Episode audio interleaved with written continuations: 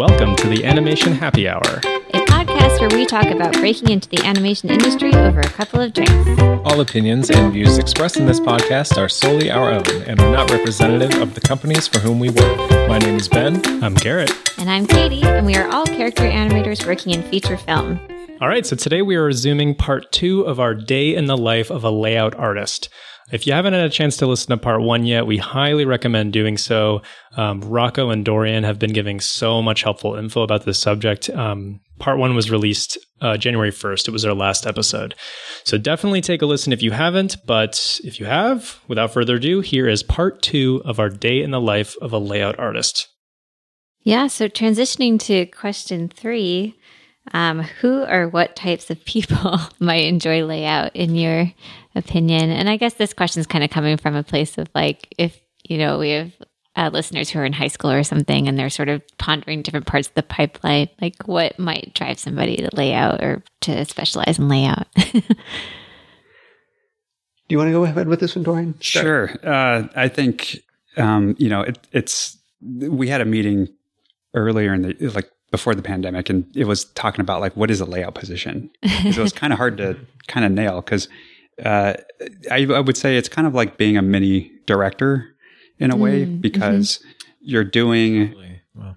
uh, staging of the characters. You're also doing composition of the characters, and then you're adding a little bit of a cinematic flair and language. So yeah. I would say half, you know, for animation, what we're talking about in general, um, and this might apply to this actually does apply to live action as well. I would say it'd be like you know fifty percent being an animator and then 50% being a, a cinematographer mm-hmm. and understanding composition and lenses and cameras and stuff like that.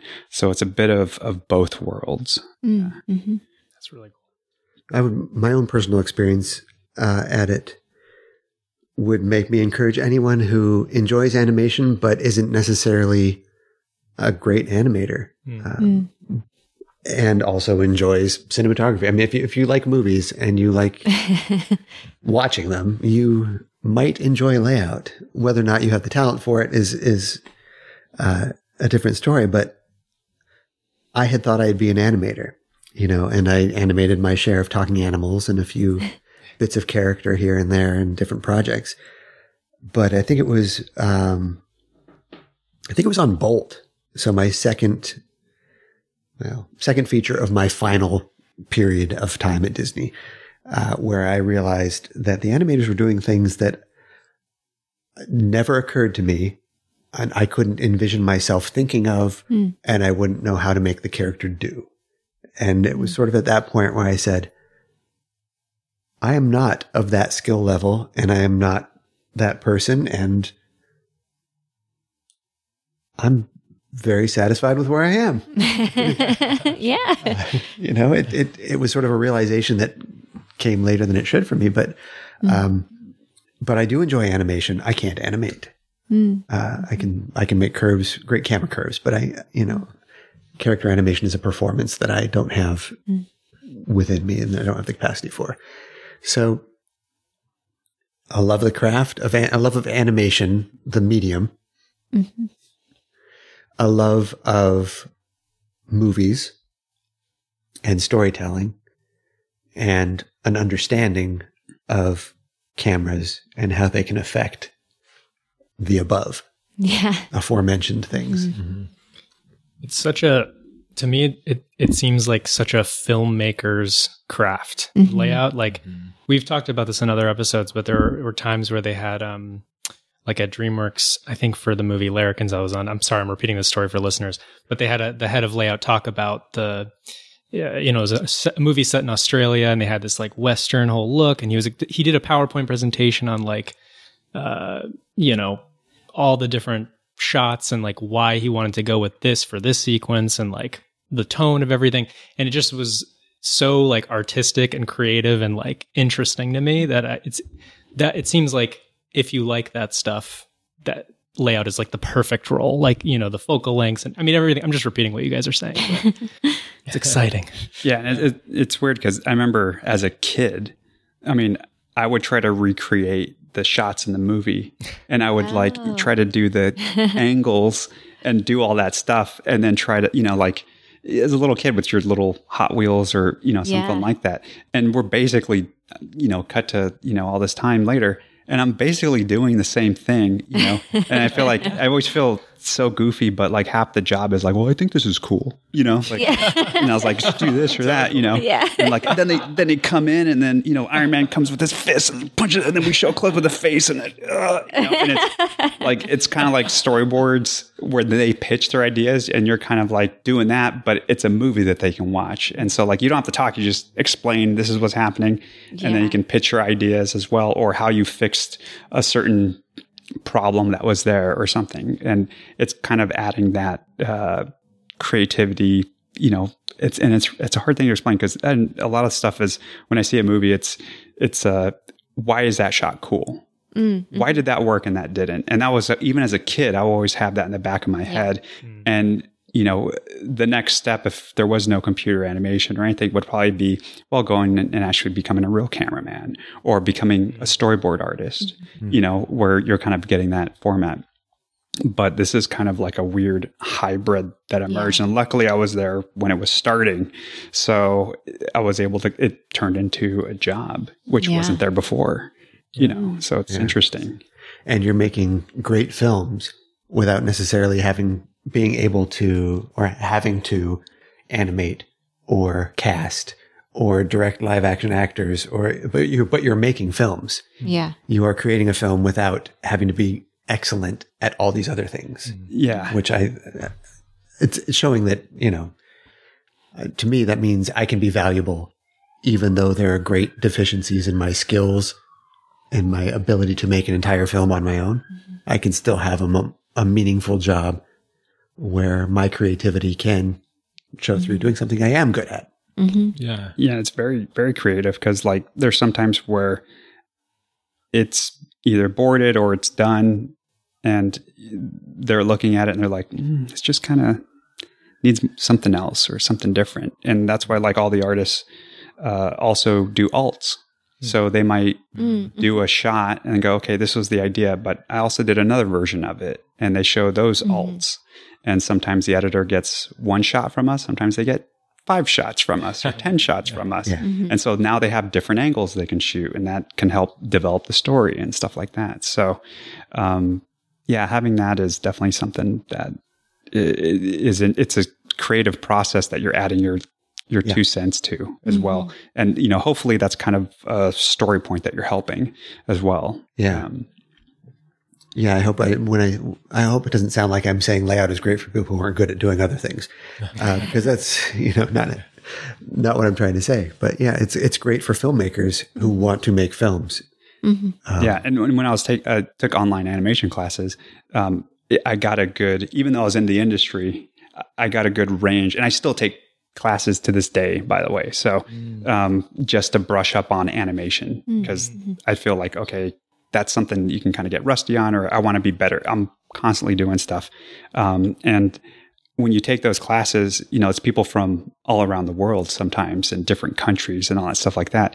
And the main thing I realized was it was always, I want to do final animation for anim- movies and games. And that was it.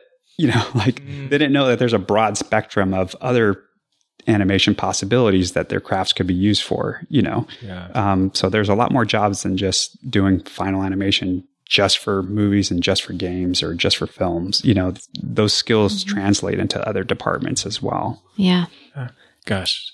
That's why this is so valuable, honestly. Just yeah, get it out. I think. Yeah, I love all of that. And Rocco, I love that you came back to the point you previously made because honestly, there's no one in any department uh, who does not have their deficiencies in other departments, right? Like that's that's just the icing on the cake of working at uh, yeah. a place where there's a bunch of different disciplines, or whether you're making a game or, or whatever or movie, is that of course you're going to have your area where you're kind of strong and, and you get to hand it over to people who are better than you at these other things and mm-hmm. Like i was a stupid little story i just told where i had to tweak the camera and it looked horrible and i you know i am so thankful that i have these incredible layout artists that can say like hey tweak this little thing but it, could you make it actually look good now or like make it like fit in the movie so Um, I know you already clarified, but yeah, I just wanted to you know, voice my support for that too, and and just say like, yeah, you you having deficiencies in anything uh, certainly shouldn't. Um, gosh, what am I trying to say? Even just don't, don't feel bad about it. That's the good thing about working yeah. at a place like this. It's like you know that yeah. you know, everybody has those, and you kind of find where you fit in, and yeah. Yeah, we could even say it another way and say Dorian made a, a short film about Raya fighting her dad mm-hmm. and got 75 animators to animate it for him and 65 lighters to light it for him and a couple of guys to direct it for him while he was doing other stuff. you could say it that way. Yeah. That's, I mean, a great way to put it. Yeah. Oh, no, no, no, no, no. Ignore yes. that. Actually, uh, just kind of like impromptu question is seeing the final result of your like layout, like once you, you obviously do your sequence or whatever, but once it's like all done, is that like really cool to see everything come together? Or is it, you've just seen it so many times that no, no, it's always great because you know it gets better once it leaves your department, mm-hmm. Mm. and everything gets better. The animation gets better, the layout gets. I mean, the lighting, the effects, um, the the sets. Because a lot of times the sets we get aren't as detailed until later on when they actually do the textures and all that stuff. Mm-hmm. So it, it it's always a, a good surprise to see it, and depending on um, what changes, because there's changes that can happen after you know I'm done with the sequence where they had to fix a few things. And I was like, oh, I don't know. They did that. Wow, that's a nice surprise, you know? Yeah. So that's always nice to see as well, where at the last minute, the director wanted to change this or do that. And, you know, Rocco or someone else jumped in and helped kind of make that change in there. And you're like, oh, wow. Oh, I didn't see that before. Awesome. So it's always super, super exciting, you know, and we get jazzed when we're watching, you know, in the uh, depicts, you know, in the company reels where we see your guys' as rough animation. I mean, I'm sorry, final animation, animation tests and stuff like that. Cause, you know, we're dealing with stuff that, you know, we're like, oh, okay, you know, it's this weird character and, you know, what's his personality? And then you guys add that, all that stuff. So that's really motivating so that when we're jumping on the next sequence, we're like, ooh, that's really cool. Maybe we should frame for this mm-hmm. and, you know, add this to add a little bit more character like they're mm-hmm. kind of mm-hmm. doing in these animation tests. So it's all very motivational once you start looking outside your department. Yeah. Cool. So the next question is the very juicy any tips on breaking into layout? And we can go kind of right into like, do you guys have a, or could you describe the typical demo reel or portfolio that you might expect to see and how that might be structured? And a lot of listeners um, ask that one. Yeah. Yeah. It's like the number no, one question. that's really because we just saw a whole bunch of demo well, you reels. Did. Oh. oh. okay. So you were there Perfect. for a little I'm going to talk first because it actually has been a long time since I've looked at reels. Um, mm-hmm. So I'm going to give you the this is what I imagine would mm-hmm. be good, and then Dorian's going to tell you what is good. Uh, but uh, for me, I and this comes very specifically from my strange job. Um, I would like to see somebody telling a story mm-hmm. through images because ultimately that is what we're we're here for yeah. is to tell a story. Um, and I want to see, I would love to see cool shots as well mm-hmm. because I rely on people who can make cool shots because I am not one of those people. I rely on people who can come up with great, huge, imaginatively cool, massive, epic shots. Um, but I don't just want to see epic shots because mm-hmm. it's easy to make a standalone shot and it's harder to get that shot to fit into a sequence without breaking rules or being confusing. Mm-hmm. The the difficulties in making it work for the story. Mm-hmm, mm-hmm. So it would be all the basic rules, matching camera angles, camera heights, good focal lengths, and, um, and mm-hmm. having eye lines match, characters in proper positions on frame, composition, things like that. I'd love to see in a perhaps very boring sequence. Mm-hmm. But if it's thrown with an, a wonderful, surprising move that doesn't break anything that came before it, that mm. would be, to me, really wonderful to see. What do you think, Dorian? Great. That's that is. Great. I think I think that was pretty good. Um, I, I, would say I've seen a lot of reels, um, but layout previs always misinterpreted as just animation, or you know, it's not really talked about too much in schools. They might roughly talk about it. Maybe they talk about storyboards and then final mm. animation, but they don't really talk about kind of getting the cameras in there and that kind of language. Um, I know right now there you know might be a few online classes that actually do have previs or layout as a class now mm-hmm. finally mm-hmm. you know so that's a good mm-hmm. introduction mm-hmm. but one of the biggest real mistakes when people apply is they have beautiful animation but that's it it's just one camera and it's an animation reel and they don't understand that when it comes to layout um, we want to see a complete story told mm-hmm. cinematically mm-hmm. um, and that that doesn't mean it has to be perfect lighting and perfect animation and perfect rendering. Mm, hmm It just needs to be able to tell the story uh, within the shots. And that's what we're looking gotcha. for when we look for people. Um, and one of the things that when I uh, got the job at Lucasfilm, uh, when I asked them, like, well, what kind of separated, you know, me from the pack and stuff? And they said, oh, because, you know, when we interviewed you, number one, you had a sequence of shots. Some of I didn't know about the 180 line, so I might have jumped the camera, but they said it told a story, an interesting mm-hmm. story, and it had an A, B, and C to it, and mm-hmm. it flowed really nicely. And when they interviewed me, I actually brought the storyboards that I drew mm-hmm. and said, "Oh, you know, I did I was trying to figure out the shots. This is how it starts. This yeah. is how it kind of ends.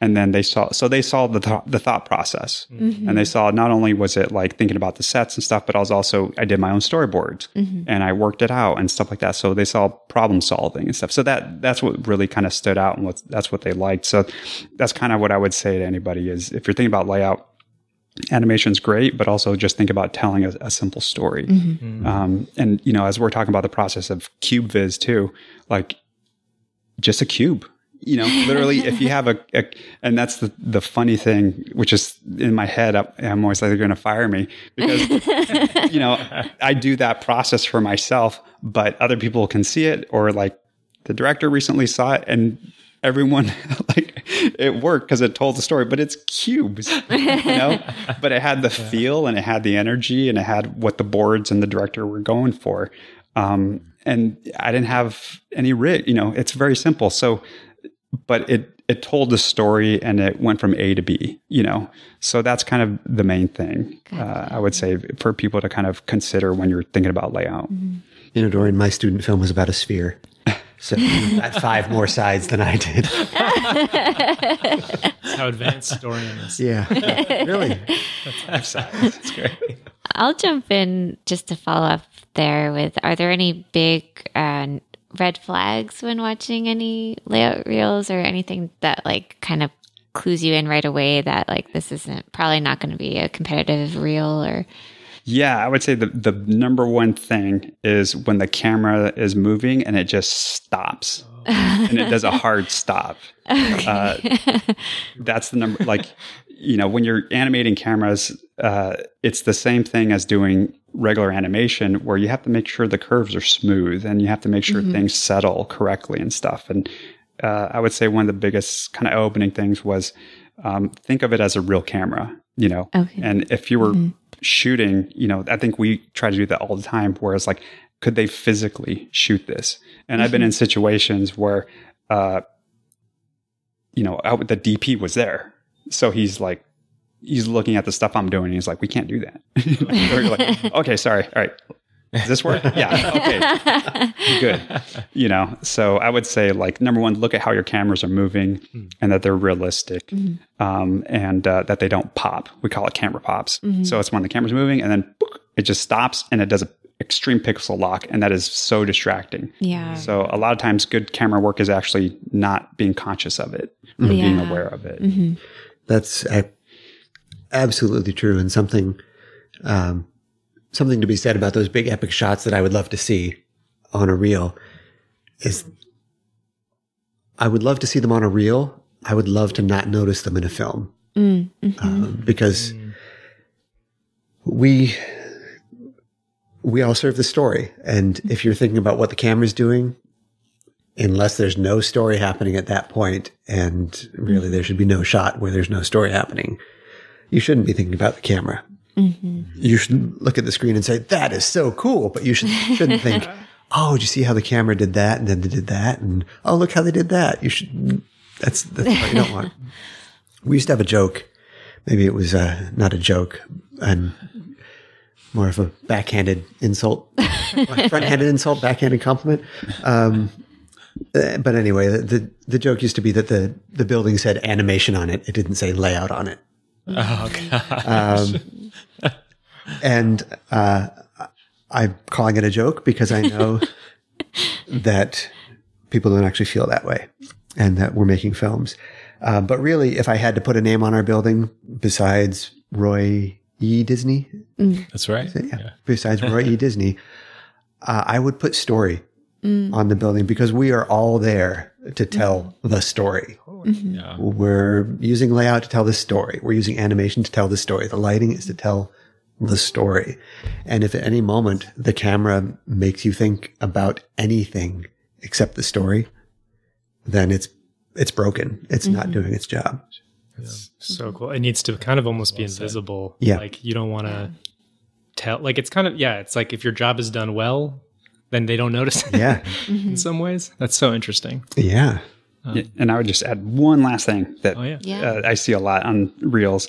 Uh, you know, a lot of times they'll put like two or three shots in a sequ- and, and and then jump to something else that's two or three completely different. You know, it's like Okay. it's like th- it's an animation reel with three or four cameras, but then they jump. So I, just going back to telling the story hmm. of just because you have four or five cool shots, and all of a sudden it abruptly goes to a completely different situation where it's four or 5 hmm. cool shots, and then a completely different situation. Hmm. So if you're having so much random shots, basically in a reel, that doesn't make a good layout reels. Like going mm-hmm. back to what Rocco was saying, it needs to have a. We, we much rather have just one simple A, B, and C story that's told correctly, you know, with the cameras and stuff, than to have just a bunch of random shots that just look cool but have no context at all.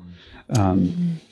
Yeah, I, w- I would say that a layout, a reel for layout would be very specific and not look good for any other job, unless you happen to have great animation in there coincidentally. But hmm. it would probably be a really weird reel that you wouldn't necessarily feel good about sending out. Because it is so specific to one certain aspect that a, a layperson could look at and not understand what they were looking at hmm. and why you would send that to it. You might show it to your mother and she would say, you sure you want to send that? Yeah. Oh, that's really well said. A good point. Yeah. Yeah. You guys are looking for very specific things, and yeah, sometimes all the polish and everything on top is not what that you're looking for. I just reworded what you guys said in like a whole other way. Please cut this out. Karen. no, it gave us an opportunity to add things like, uh, but also generalism is a, a great thing to have as a frosting on top of that cake. Um, because if people can do the aforementioned camera work, but they can also have nice poses. Um, not necessarily great animation, but good timing Yeah. from poses to pose, or even if they're sliding characters, if they slide at a reasonable pace, that helps a lot. Gotcha. Yeah, and that, that's an that's an timing's a huge thing. Actually, that's an interesting thing because you don't need to be you could be great at animation or not good at animation at all. But if your timing's correct on when the camera gets there and showing the character and complementing the story, that's kind of a big thing that it's hard to explain, but it's part of the blocking or choreography of how you're staging the shots, you know, rhythms and timings. Um, depending on the sequence and the mood, it can make a big, big difference. Gotcha. I wish I could remember who said it, but uh, someone in an instructional manner said that the purpose of a shot is to take you to the next shot. Um, and that's sort of true. Yeah. But to do that, the shots have to go well together. They have to make sense together. But to get to, to get to the next shot is to get you to the next shot is to get to the next shot. And by the time you get to the last shot, you've told a story. I'm sorry. I have a. I still have more specific demo reel questions. Oh, sure. that I know they're not on here, but maybe we Go can for it, squeeze them yeah. in. But I'm curious, like if there's a length to shoot for, like with the animation, we often say like one two minutes ish range, and um, or even if you know there's a student and maybe they had a very successful student film or something like that, would it ever make sense to submit like your student film or yeah, anything in that arena? I'm so curious about.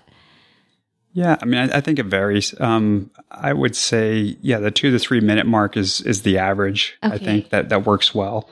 Um, mm-hmm. But if you if it's a special case where you did have a student film, um, you know, there that might be okay, you mm-hmm. know. But I would say as a part from the final rendered student film, if you're applying for layout, we also want to see the rough stuff, the first pass you did. Got we want to see the grayscale um, okay. of how you you got from layout to there. Mm-hmm. Um, and some of the good reels I've seen, uh, they'll show the storyboard or they will show the layout in the corner grayscale. Okay, I was wondering about that. And then they would show the final in the top corner. So the mm-hmm. rough pass of how they were laying out the cameras, um, it's just play blast, no fancy lighting or anything. But mm-hmm. you know, in the corner, we could see we can compare the final to how they were doing that it initially. Makes sense. Yeah. Um, and if they have storyboards, that's great. They can add that as well. But we would rather mm-hmm. just see how they were working in the computer okay. and how they got to the final.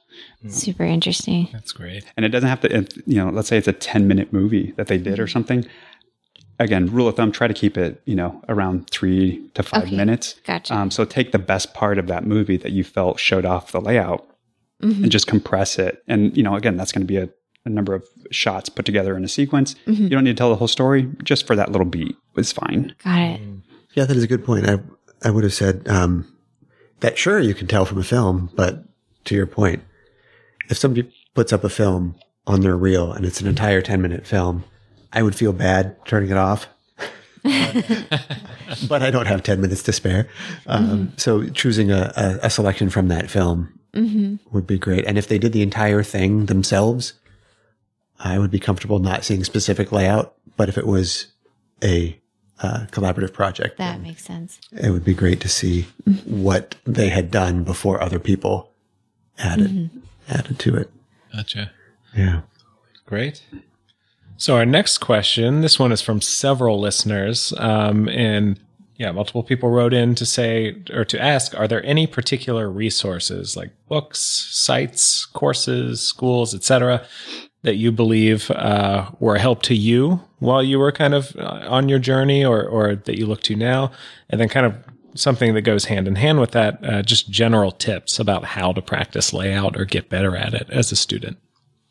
My uh, my education was also strange um,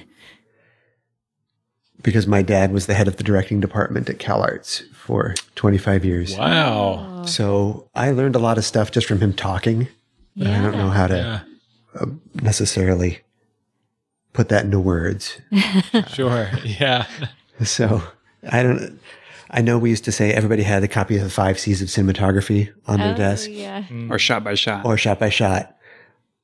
I've never made it all the way through the five C's of cinematography. and I don't know if I've ever made it all the way through shot by shot, but I've got a lot of film books sitting around that my dad gave me that I've never read all of either. So it's, it's an amalgam of, of things. And I think that might be just unique to my experience that maybe isn't worthwhile for the show. But. Well, those two things are, I mean, I didn't know those books off the top of my head. So that, that alone is valuable. And sorry, go ahead, Dory. No, no, no. Yeah, yeah, yeah. So, I mean, those are good to read about um, the those books actually just explain the basic cinematic rules, and mm. you know we've mentioned the 180 rule uh, mm. and uh, the different lenses and uh, different compositions on a character. You know, uh, you know, there's tangents that we try to avoid. There's if you're doing a close up, there's a very good close up, there's a medium close up, and then there's a wide close up, and then there's wide shots, medium shots. Um, so all that kind of stuff. Um, I kind of picked up while I was working, you know? Uh, and depending on the director or the supervisor, they would kind of tell you, oh, well, do it like this or do it like that. Um, but the, those books, when I got those books, it did go, oh, that's what they're talking about. Yeah. You know, like yeah. Mm-hmm. that's that's what's going on. That's um, a great way to put it. I learned a lot on the job as well. Mm-hmm. Um, again, being hired in early CG, they just wanted anybody that could push a mouse and click a keyboard. Um, but I learned a lot on the job, and you know, I remember the first time a director talked about attention in the frame. Um, oh, yeah. They said, "Can you just pull that away, the character's head away from the edge of frame or away from this object, mm-hmm. because there's a just a weird tension there because mm-hmm. the the head and the object were too close. Mm. And I never heard the, the word used in that way before. And it made such perfect sense to me because my eye kept being drawn to this tension in the frame that was yeah. between these two objects. And it was just a magnet between the objects drawing my eye to it. Mm-hmm. Uh, and it, it, it's experiences like that that they're just things you never forget. And, mm-hmm. um, yeah. but they all happen on the job. Yeah. Really. Mm-hmm.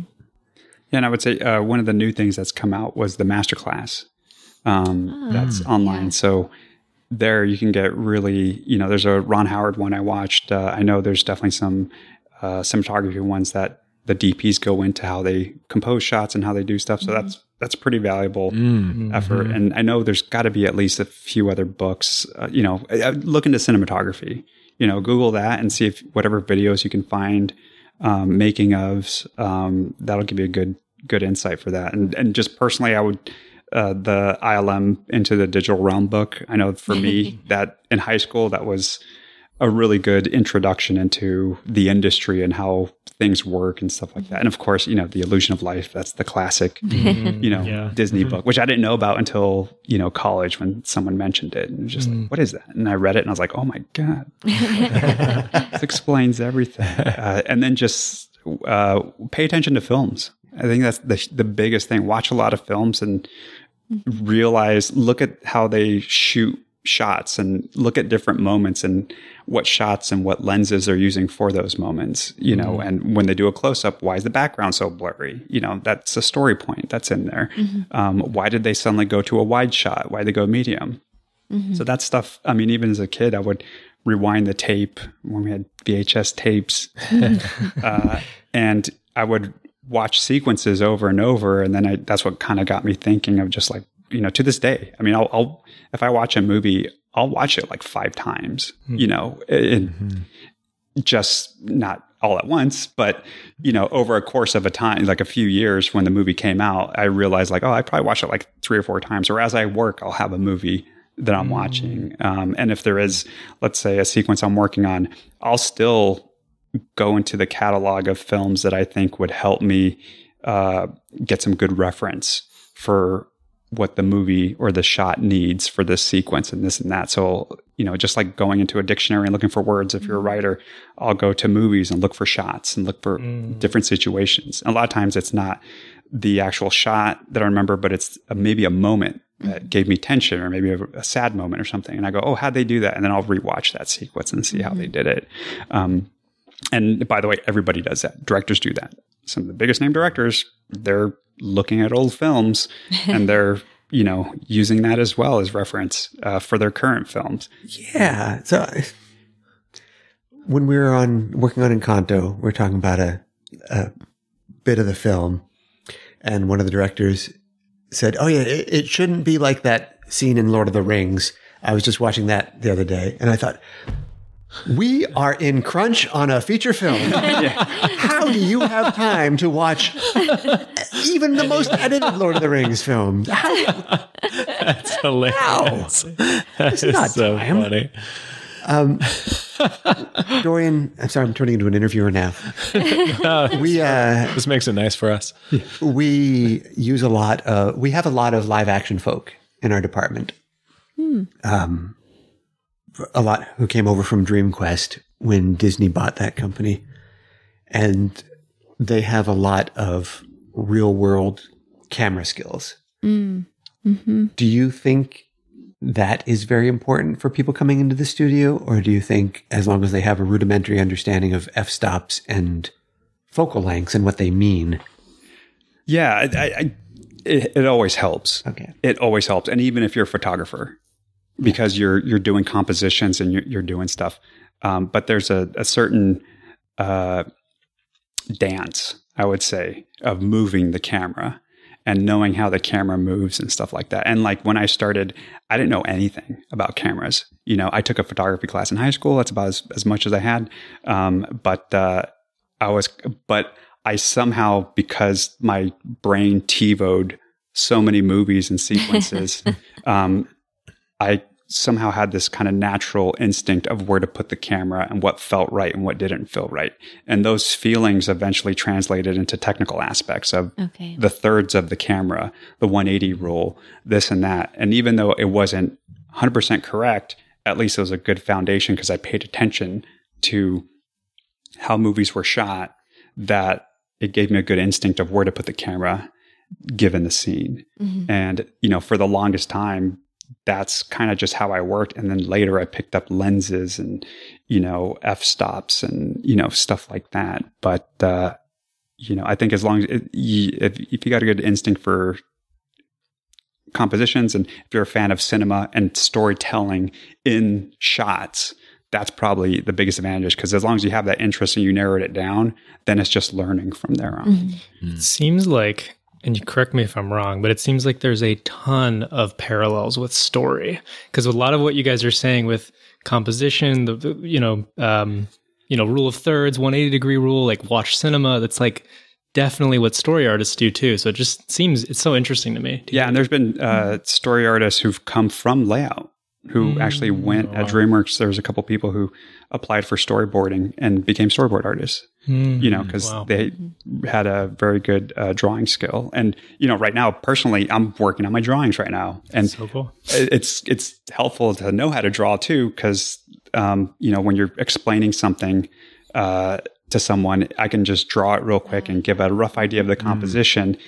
while we're having the meeting and see is that what you're going for or this or if mm-hmm. I'm supervising, explaining something to the artist, the first thing I do is I get a, a, notepad and I just start doing little storyboards of this is the close up of the hand we okay. should do and yeah. little stuff like that. So that does there is a bit of storyboard in there, you know. But I would love like to go down that path one day, you know, yeah. and mm-hmm. you know, may, you know, just for myself, you know. Sure, yeah. Um, but uh, it's it's always handy to kind of have that idea. Mm. Super cool. There are uh, there's a lot of material on YouTube related to breaking down films. Uh, Every frame a painting, though now defunct, yeah, it's the best. Mm-hmm. Is is terrific. Um, and even even the works that are not specifically about camera and staging have, I think, value because as the uh, the what do we call them? YouTubers. I think so. Influencers. Yeah. uh, well, yeah, you're right. I don't think any of us are cool enough to know exactly. To, so whatever you want to call them.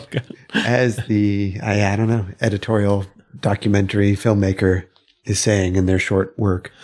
that's it. That's while the, they're displaying the these other people's work, you're seeing a section of a film and you're looking at it through a different context. You're not you're not wrapped up in the movie. Mm-hmm. You're not, you haven't been watching it for an hour and a half. Um, you're just seeing a section of it and somebody is talking about something while you're looking at it, but it lets you look at it in a different way and you're thinking different things while you look at it. Mm-hmm. And I think even if it's specifically not about cinematography, you will probably start to notice things and pull things from those little snippets. But every frame painting does have a lot about cinematography hmm. and Nerdwriter as well does some, some good stuff. Yeah. Uh, those are two that come to mind but the internet is such a wonderful resource. It's huge. And we, we, you know, again, if, if you don't have the movie available on, you know, iTunes or Blu-ray or whatever, going to the internet, you know, I remember one time on Avengers, it was helpful because someone did like every single time Iron Man shot his, you know, used his weapons. And it was a 10 minute compilation of every single marvel film. And i was just like thank you. You know like yeah. awesome. You know or all the hulk shots from every right. movie cut together you know just like perfect thank reference. you internet. Yeah, yeah, like i would have had to like scour through all these dvds and all yeah. this stuff to try to like look for reference for that stuff. Um, but the interesting but movies the interesting thing for that is when I work on a sequence, uh, when I'm using reference or something like that, a lot of times it's with a movie that has absolutely nothing to do with, with the sequence I'm working on. Mm. It's like, you know, you're, you're like, well, you're working on this, like, you know,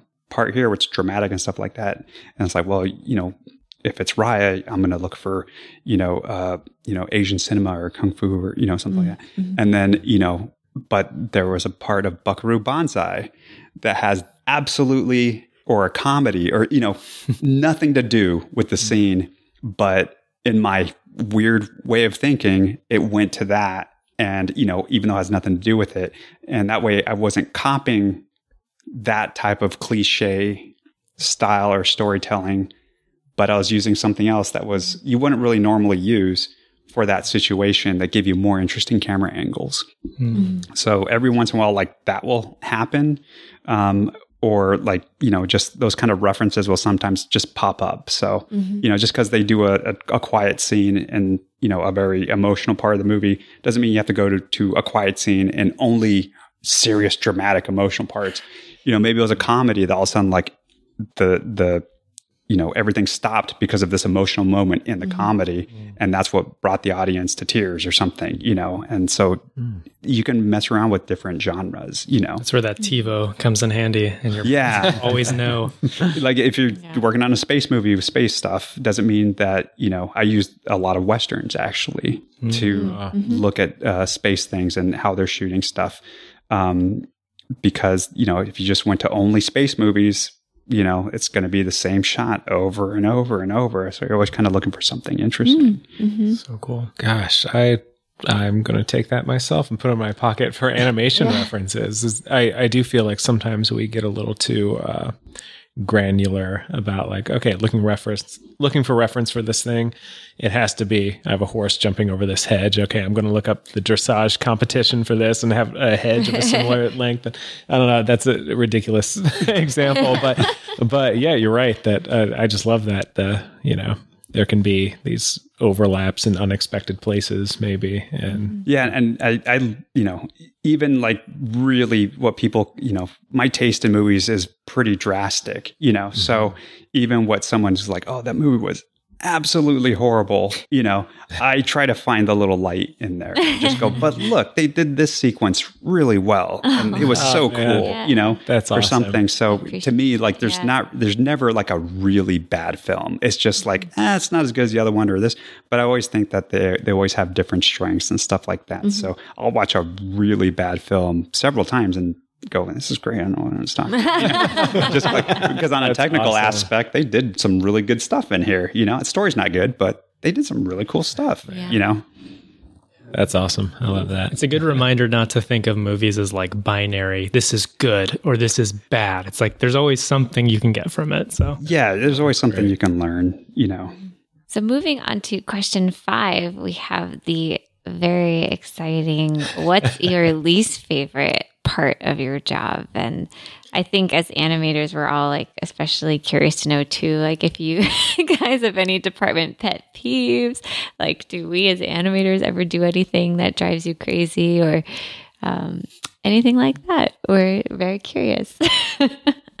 no, it's it's a good question um, because I I don't think you know any department the the pet peeves are usually it's part of the process actually because like storyboards we're going over and over and trying to figure out the sequence so you know i guess the biggest things is you know when you're working on something and then it completely gets reboarded and it's a mm. completely oh, yeah. different sequence but that's not something that's annoying because that's part of the process because mm. i always feel like our job is basically to do go through that process and you know re do and you know reinvent everything and try to get everything together so that other people down the road don't have to deal with these issues and they have something final so the more we're able to get it done the more people you know it's easier for them you know mm-hmm. um, but uh, yeah department pet peeves it's, it's really hard because changing stuff is part of our job you know and mm-hmm. changes that come up so you know when you're a student and you go to being a professional the big difference is you know, if you're working on something, they might take it away from you hmm. because oh, yeah. they did change their story changes or something and stuff like that. But just it's the part of the process and mm. just yeah. accept it and move on. But I think that'd probably be the number one thing of someone who is just starting that's just like, well, I worked on that for, you know, two weeks and now it's cut or it's out the window right. or something. It's like, mm. yeah, it hurts the first couple times, but it's part of the process, you know? Yeah. And if they didn't do that, they kind of wouldn't have went further with it and kind of got into that, uh, you know, final story aspect of it if they didn't kind of go through the process of figuring it out, you know. So, mm-hmm. All right. Well, there is something that's not specific to anything, but it always happens. And it doesn't matter if it's live action or animation or anything. And I, I nicknamed it zombie shots. And they're basically shots that just won't die. really? Every single, it doesn't, no matter what movie you're on or anything like that, it, there's always a zombie shot in that film where the poor artist who is on it has to redo that shot five, ten, Oh, 12 times just because uh, it's not quite right or uh, you know what there are some story changes and now it's this and it's it could and it, it's not like a big act it's usually not the action sequences actually it's usually some of the more tender moments or something Yeah. where they're really Yeah. trying to nail um, the feeling of the shot or something Mm. um, but it's going to happen. But you, you can't predict which shot it's going to be, and you're always surprised when it ends up being that shot. So Yeah. the zombie shots are kind of one of those things that it's just like it's it always happens, and and it's just and the sequence is done, but that one shot just keeps coming back and coming back because you know they slightly let's do a little push in, and then you do the push in. Let's actually pull out this. Can we maybe go just go sideways like we're tracking her and then you do that? Actually can we go the other way? We do a top down you know oh and it's just like you're doing all these options and the shot just won't go. And finally when it's done you're like thank god. Okay. All right. Let's let's let's move on. And other times you know you're working on another sequence but you're still going back to that zombie shot. And it's, you know, That is hilarious. And well put. Zombie shots. totally happens for animators too. Like Yeah. a thousand percent. Yeah, Yeah, it's so yeah. funny you said that because yeah, it's just so. I think so zombie relatable. shots are for pretty much any department. I think at some Yeah. point they they might run into those shots no matter what you do. Uh, well, for me, my, the least favorite part of my job is screwing up. Um, I just don't like making mistakes, and those mistakes could be anything. I I really hate when I screw up communication, hmm. uh, when I misunderstand a director, or and you probably understand this as well. When you have an idea and you would like to pursue it and you ask about it hmm. and you know the person you just asked did not understand what you said Oh my gosh, Yeah. yes. And says, No, I don't think so. Mm. And you know if you had just said it better or more clearly, you would be continuing the conversation, but now you've been shut down and you can't say, I'm sorry, no, I meant I meant this. Instead, you can't belabor the point that you've just failed to make. Yeah. I, I hate making mistakes of communication. oh man, That's a good one. That is a good. But since it's what you were all dying for, Yes. the things I hate about working with animators. Uh, for the listeners, I work with, I work in the scene files of almost all the animators at Disney Animation, if not all of them. Yes, this is what we want to. this is what we want to get to. The edge of my So that's a hundred different workflows Oh, to deal with, uh, plus the workflows of of the thirty or so layout artists we've got um, that I try to stay apprised of in case I need to use their work to integrate. Gotcha. Um, but the things in there that are pet peeves we'll start with an accident.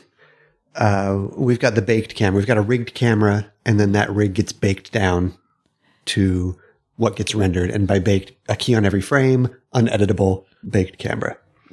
Uh, there are some animators that have an amazing skill of moving the unmovable camera. I don't know how, and I don't know that they know how, and I don't know that they do it intentionally. But Do I? do- but the baked camera um, sometimes gets moved in a in a scene, and it is really really difficult to get that data back out into something that can be rendered because there are no extractions done on the baked camera. It's a very technical thing I'm about to dive into, but you can't. Ex- we don't publish the baked camera; it just exists on disk. So we've got to take a rig and track it back to that baked camera um, to get that move out. and it's it's awkward, but Yeah. I think it's it's mostly unintentional. Um, um, I don't like uh, anim layers Mm. when they're used on the camera, Mm. Uh, that certainly makes sense. and, Yeah. and that also comes down to how our cameras get extracted because those layers on publish will get baked down Yeah. into a key on every frame, which makes it really hard to edit.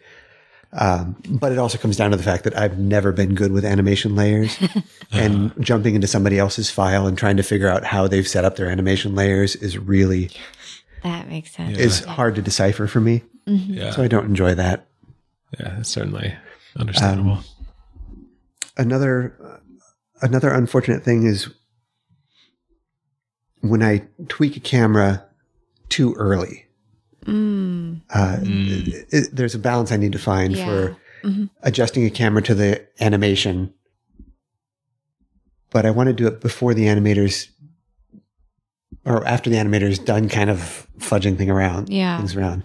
Um, sometimes if they're still, if the paint is too wet, I'll use the camera to reposition the character in screen or to adjust an eye line or something, thinking, okay, I've got this. I'm getting, I'm hitting it early. I'm not going to screw up their animation. It'll blend in with the rest of the sequence. It'll be perfect. But uh, I think perhaps subconsciously they'll sort of be working back towards the reference that they had or the angle they instinctively went to in the first place, Yeah. and they'll move back towards what they had It's interesting. because they're still fleshing out the performance and there's still lots of work to do. They like counter what you did. And so they counter what I do. Yeah. Yeah. And then I can't necessarily go back in and do it again because now the camera's getting way off of where it ought to be because we're, we're starting to dance around the room together. Yeah. Uh, so sometimes I consider it a mistake on my part, um, but I've done it too early and I need to, sometimes I just need to jump into the animator's file and say, when you close this file, let me know. I'm going to jump in, move everything to a different place and then give you the file in the morning because it's, it's better for me to sort it out than Yeah. try and le- either leave the camera in the wrong place, leave the shot miscomposed, or ask you to do these changes for me. And if you're hearing sirens in the background audience, it's because these tips are so fresh that they are just, they're so fire that uh, they're just going to come.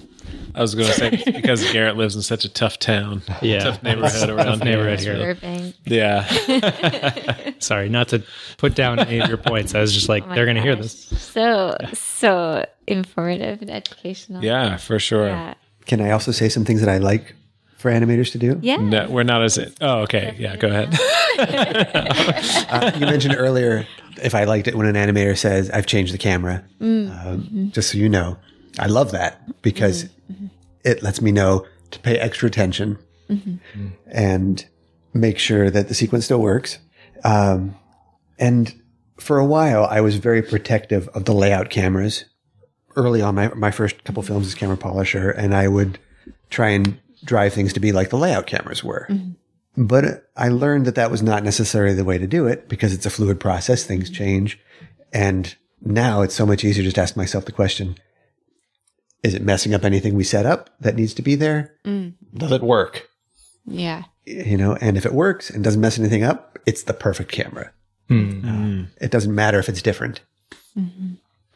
So uh, I love when animators let me know that just so I can make those uh, calculations in my head and those Yeah. comparisons real quickly and not have to worry about it, not have to try and figure it out. And also, if there were five other shots that were the same as that one, then I can decide do we change those five others that maybe haven't been yeah. animated yet, or do we change this one Yeah. that just got approved? Yeah. sure. It's so helpful to hear, yeah, all the mental calculus that you're doing so quickly on the fly in those meetings. Yeah, for sure. Trying to find the least impactful way to yeah. to get the film Mm-hmm. on track or keep it moving. Uh, I enjoy that. I enjoy when animators come up with a better camera than Mm. I come up with. hmm Um, it's always uh, it's humbling when somebody who doesn't do your job for a living does your job better than you did your job when you had that sequence. to be fair, it's usually because they're just taking what you've done and like pushing a curve like one, you know, like they're building off of what you did. perhaps, perhaps, but sometimes it's a whole new idea. And um, sometimes I say, man, I didn't see that. And that is awesome. And I'm glad you thought of it. Mm. Um, and i am trying to figure out a way I can take credit for it. but, but, yeah, tell my boss I did this thing. awesome. So those are the things I, I, love, you know, and that goes hand in hand with the other thing, which is if you're going to do that, let me know yeah. that you did. Or yeah. especially the animators that come to me early and say, I'm thinking of doing this. Oh, yeah. Uh, mm. Then they ask me the question, does this mess anything up? Does it still work? Mm. And, uh, the earlier that information comes through, the earlier we can yeah keep that shot moving. That collaboration's awesome. Yeah. Gotta say, I just think the the way it happens here, having you there, you know, for Garrett and I coming from other studios, like it's so great and I love it. And I think pretty much everybody does. I haven't talked to anybody who's like, oh, Rocco's in here. you know, that has never been the case. And um, for me, I, I mean, aside from, yes, it, it's more efficient, we can keep going and everything, that's all amazing. Um, I just love when all of a sudden you'll speak up and you get a little bit of a higher level thing where it's like, you know, you'll say, oh, well, the purpose of purpose of this shot is this or with the camera we're trying to sell this. And i'm like oh my god it wasn't even on my radar mm-hmm. you know? So so um yeah i don't know why i even started this other than to say like it's fantastic i love yeah. the way it is and i love having you in there. yeah yeah that's right. Yeah. Thank you. I still feel uh I, I still feel like you are letting me into your department every time I show up in dailies, and I appreciate your tolerance. Oh man, yeah it's it's great. It, it really is. Yeah. yeah. I feel like we're the ones lucking out with it. Thank yeah, absolutely. Um, I mean, it's it's silly to even ask this at this point because we've talked about so many cool things about your job. But officially, our number six question in this uh, series is: What are your favorite parts about your job? One of the biggest things is uh, actually just coming up with ideas and mm. uh, coming up with. Um, I'm yeah, to this day, I'm still amazed that people listen or like are you know when they're they're willing to take a chance on something because we are kind of sometimes taking the first stab at things or you know trying to create a i guess a cinematic language or an idea or something. And you know sometimes you got to create new ideas. And that you know the start of that creation of getting the sequence and getting those ideas and then you know riffing with the directors and the editors and trying to figure out how we can make this, you know, good or take it to another level or what the mood is. Um, I think that's for me that that coming up with everything and being part of that creative vibe, you know, and sometimes there's uh, a writer involved, you know, mm.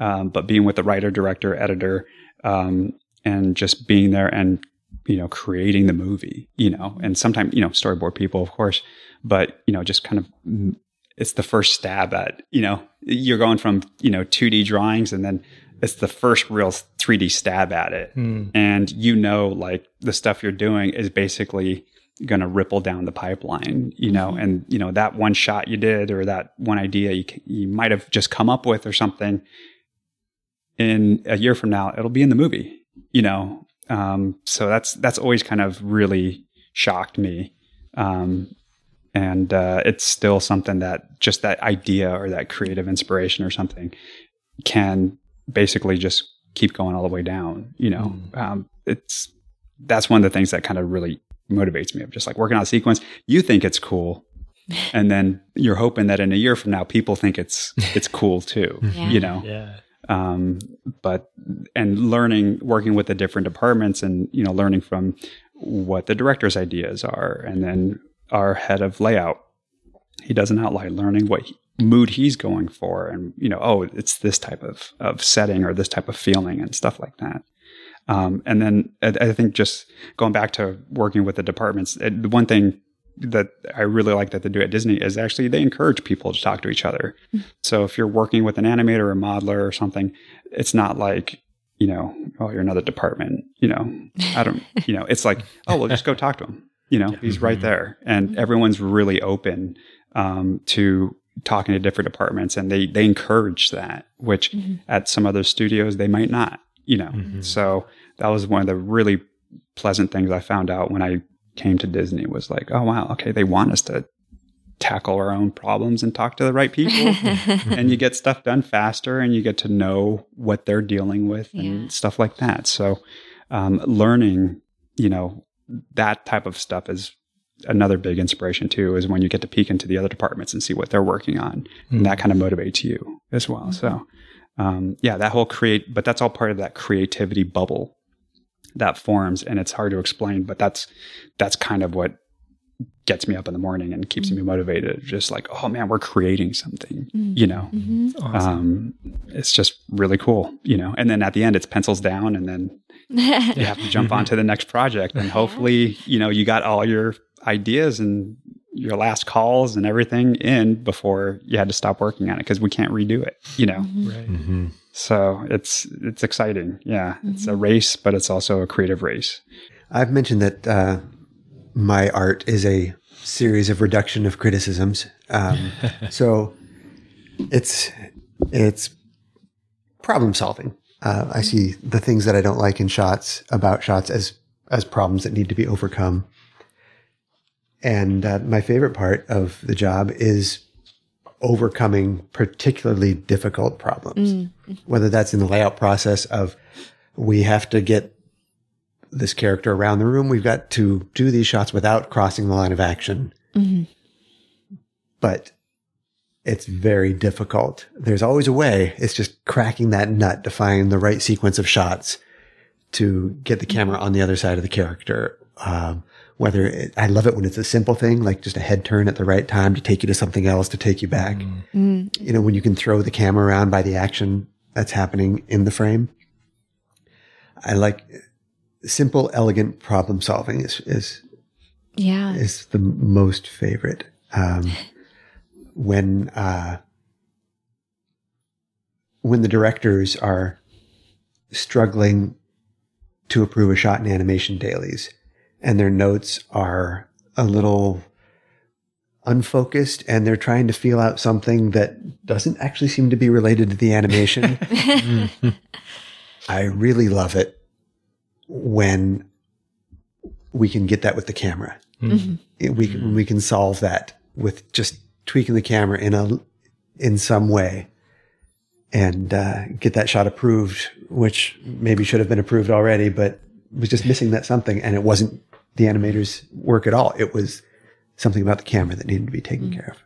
I love it when those solutions pop up. we mm. love that too, I think. yeah. yeah. Um, but what Dorian said about the collaboration and the community and the building full of people who are insanely talented and all working on the same thing as you is it's really outstanding. Mm-hmm. Yeah. And it may just be a, a um, misperception on my part, but I feel like Disney is a studio that is willing to commit a little extra time and money, because our movies are definitely not cheap, to allow us to take our craft to the next level. Mm-hmm. Uh, again, it's really the only feature animation studio I've worked at. So they could all be like that. Netflix might be paying three times as much money to make their movies. And what, you've only raised your craft by five levels? We're going seven. Uh, I don't know. But at, I feel like Disney is, uh, is a place where you really are encouraged to take the time to get your work to the highest level it can be mm-hmm. while still getting the film made. Sure. yeah. yeah. Within reason. yeah. And I, and I just would add the people. That's huge. Mm-hmm. Like I, I just feel really lucky that everyone I've met at the studio, it, they're just like the nicest people in the world. I mean, I don't think, you know, I've walked in going, oh, I don't want to talk to that guy. or, you know, something like that. You walk in and people are just really happy to just talk with you and, you know, stuff like that. And you're not bugging them and, you know, stuff. So it, it just I've always felt really lucky that I've always been able to work. You know, luckily, I mean, in the broadness of my career for the most part. I mean, I, I can I can't even think of anybody that I was just like, oh my gosh, that, mm. that scared me, or you know, that like that was a mm-hmm. horrible thing. It's just like everyone's just been really cool, and I think if you had that friendly vibe and you're not looking for trouble and stuff, people are just going to be friendly, you know. Mm-hmm. Um, mm-hmm. But everyone's just so nice and just really cool, and yeah, the people are uh, it's it's great. Yeah, it's it's really cool being with fellow artists. I would say the lack of ego uh, is just really nice. yeah. So now we're going to move on to our next section, which is listener questions. Very very exciting part where basically a little while back we put out a call on social media for questions and as always, our listeners delivered and actually took a bunch of time to send us a bunch of questions. So we're super, super excited to get to this today. Unfortunately, we don't have time to answer absolutely all of the questions, but we hope that most questions will have been answered kind of throughout the episode. Um, and I guess moving forward, what we'll do is we'll have you guys alternate questions and answers in the interest of time. But obviously, oh, please feel free to chime in wherever, uh, if anything pops up organically that you'd like to discuss. Okay, so to begin from Instagram handle a cup of whimsy. Can layouts be like storyboards or are they really detailed and fleshed out? Rocco. uh, I think I think layouts can be like storyboards. I, well, the answer to this question is yes. uh, yeah. They can be like storyboards if you can convey what needs to be conveyed with just a static frame or mm. minimal mm. frame. But if you've got characters moving across frame, um, or going somewhere or the camera's moving, then you really do need to flesh that out because you're also informing the editor's timing mm-hmm. and the animators are going to need those moving cameras. So yes, but if it needs more, it needs mm-hmm. more. Yeah, I'll just add to that on the live action side.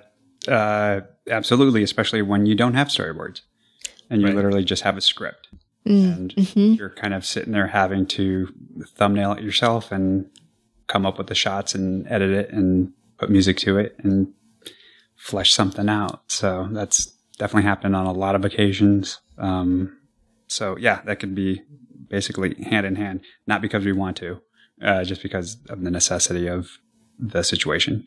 Mm-hmm. Sure. So another question from at at Lem Lai. I'm so sorry, I don't know how to say that. Lem Leia. um, thank you so much for the question. It's how much freedom do you have when transferring the 2D storyboards into 3D space? Well, um, we have as much as the director gives us, uh, or the directors give us.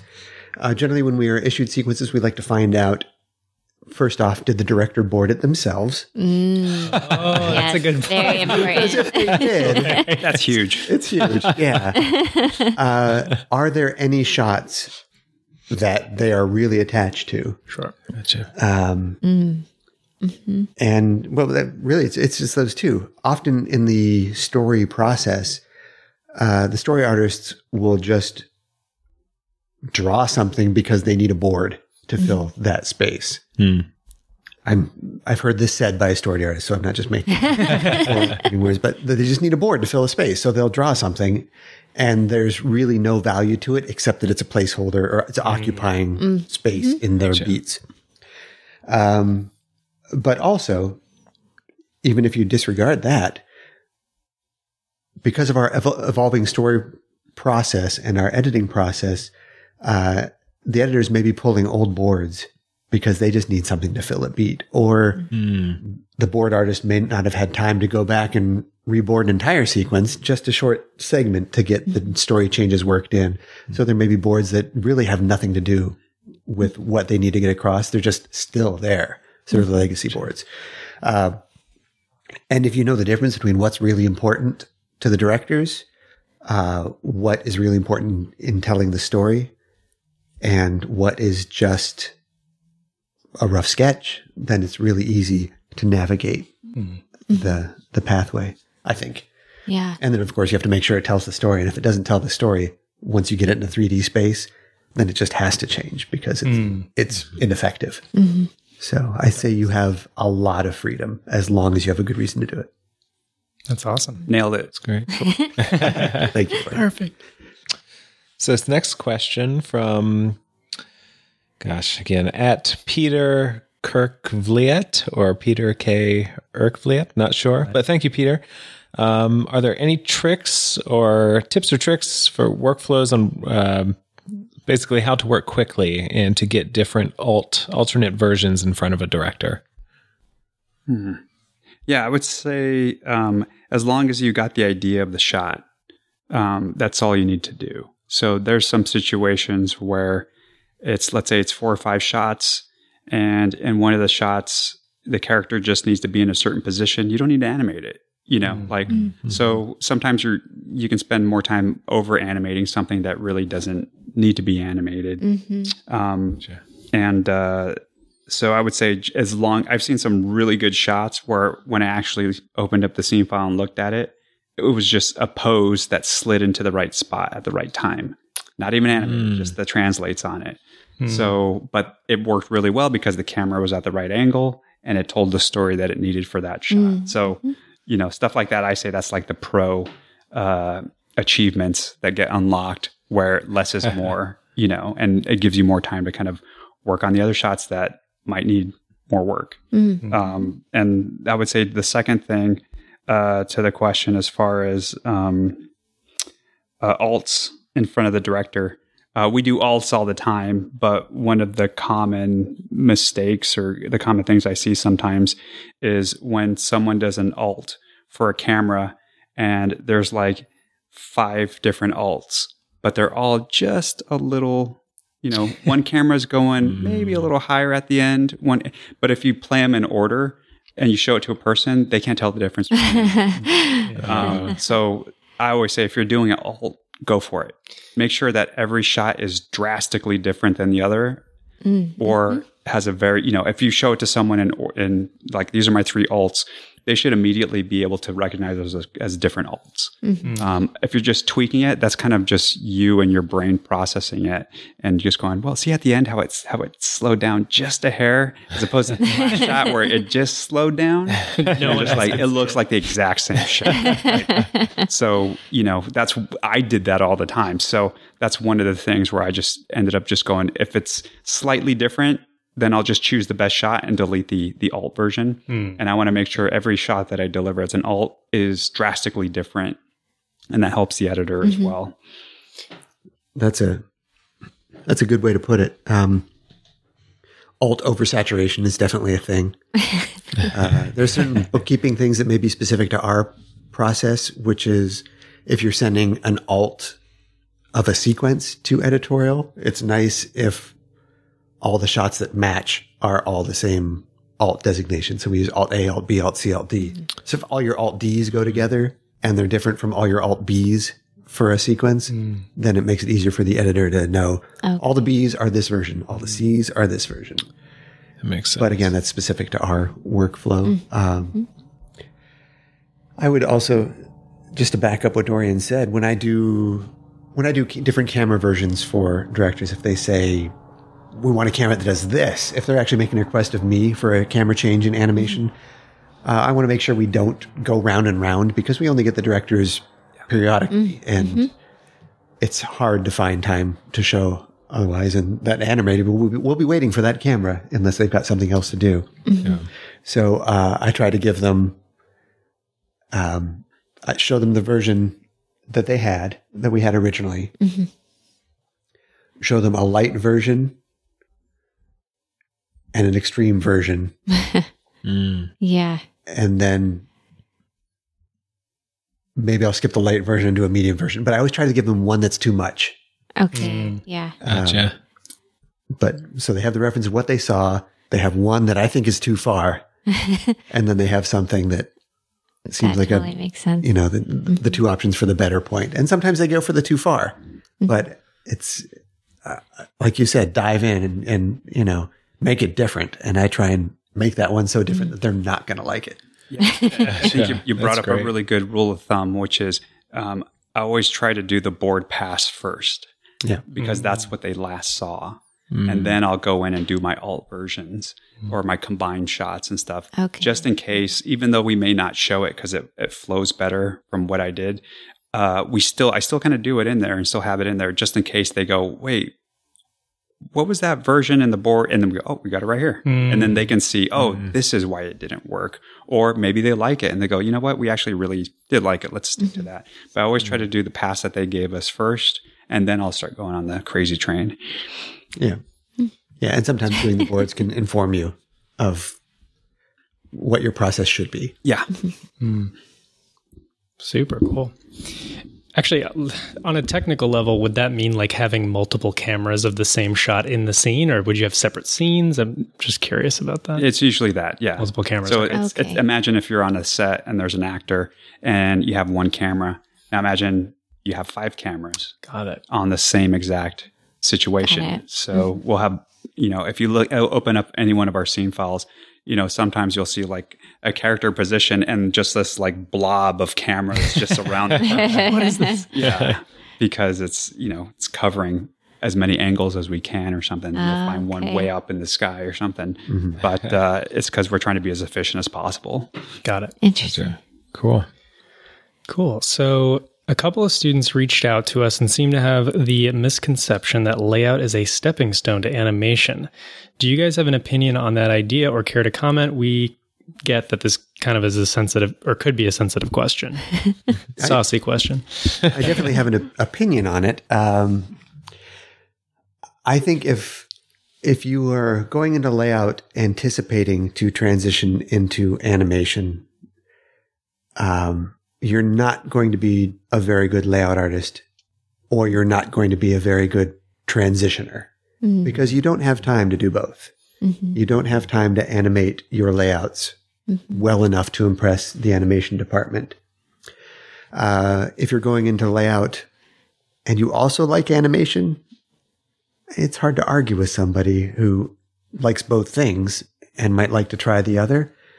But I can say that if I was given the choice of hiring somebody who wanted to work in layout on their way to animation versus somebody who was truly passionate about layout, I would probably hire the person who is passionate yeah. about layout, course, yeah, sure. even if they might not be as qual might not be as excellent a per- uh, an artist as mm-hmm. the one who wants to go in animation, because they're going to be with us longer. Mm-hmm. Um, they're going to grow. They're going to evolve, and they're going to stay or at least I hope mm-hmm. they do. Yeah. Yeah. And I would say it's, it's good to figure that out when you're a student yeah. or when you're learning the craft. So as you're working on your short or doing something, you kind of realize, I like this, doing this better, or I like doing that better. And, you know, one of the things I like is the speed that we work and the roughness of what mm-hmm. we're working. It's like sketching, um, as opposed to like when you go in animation, you're spending a lot of time on one shot and perfecting that shot. And that's a craft and it takes patience and it's a little bit of a different mindset when it's not one shot. You got to do, you know, 20 shots by the end of the week and it's got to be correct and flow nice. And, you know, it's a different type of way of thinking. So it's good to figure that out before you go in. Mm-hmm. Um, but, you know, if there's nothing wrong with doing it and then all of a sudden you change your mind or you know i've seen layout go into storyboards you know mm-hmm. uh, i've known some final animators who became layout artists just mm-hmm. because they mm-hmm. fell in love with the camera mm-hmm. and doing stuff so they became you know they're able to balance that um, it's rare but it does it does happen mm-hmm. um, but yeah try to if you're just like yeah i'm just doing this temporary so i can you know do this or do that um, it, it could just end up going getting mediocre work because mm-hmm. you're trying to take advantage of a situation to do something else. Um, so yeah, that's what Rocco was saying there. That you got to be careful on that as well. I just imagine they do one shot and it's just like really well animated or something, but then they had like 20 shots due and you're like where are your other shots right. right. like what are you doing and you know that those situations have happened in okay. the past where someone who really wanted to be an animator got into doing previs or layout and then the camera was not moving at mm. all. Okay. And it was taking them, you know, four days to do one shot. And it's just like, wow. meanwhile, the guy who is literally at a school is next to him doing three shots a day mm-hmm. and, mm. you know, not focusing on the animation much, just kind of focusing on the cameras and getting the job done, you know? So yeah. it depends. Um, and, it, you know, like anything else, going in and out of different job positions is very tricky, you know? Mm-hmm. But if you do do it, I say, uh, you know, make sure you're doing it on your off time, not on company yeah. time. Yeah. Yeah. Yeah. Yeah. That's great. Definitely. Actually, you just touched on this a little bit. Um, but the next question is Have you ever met folks who transitioned from animation to layout?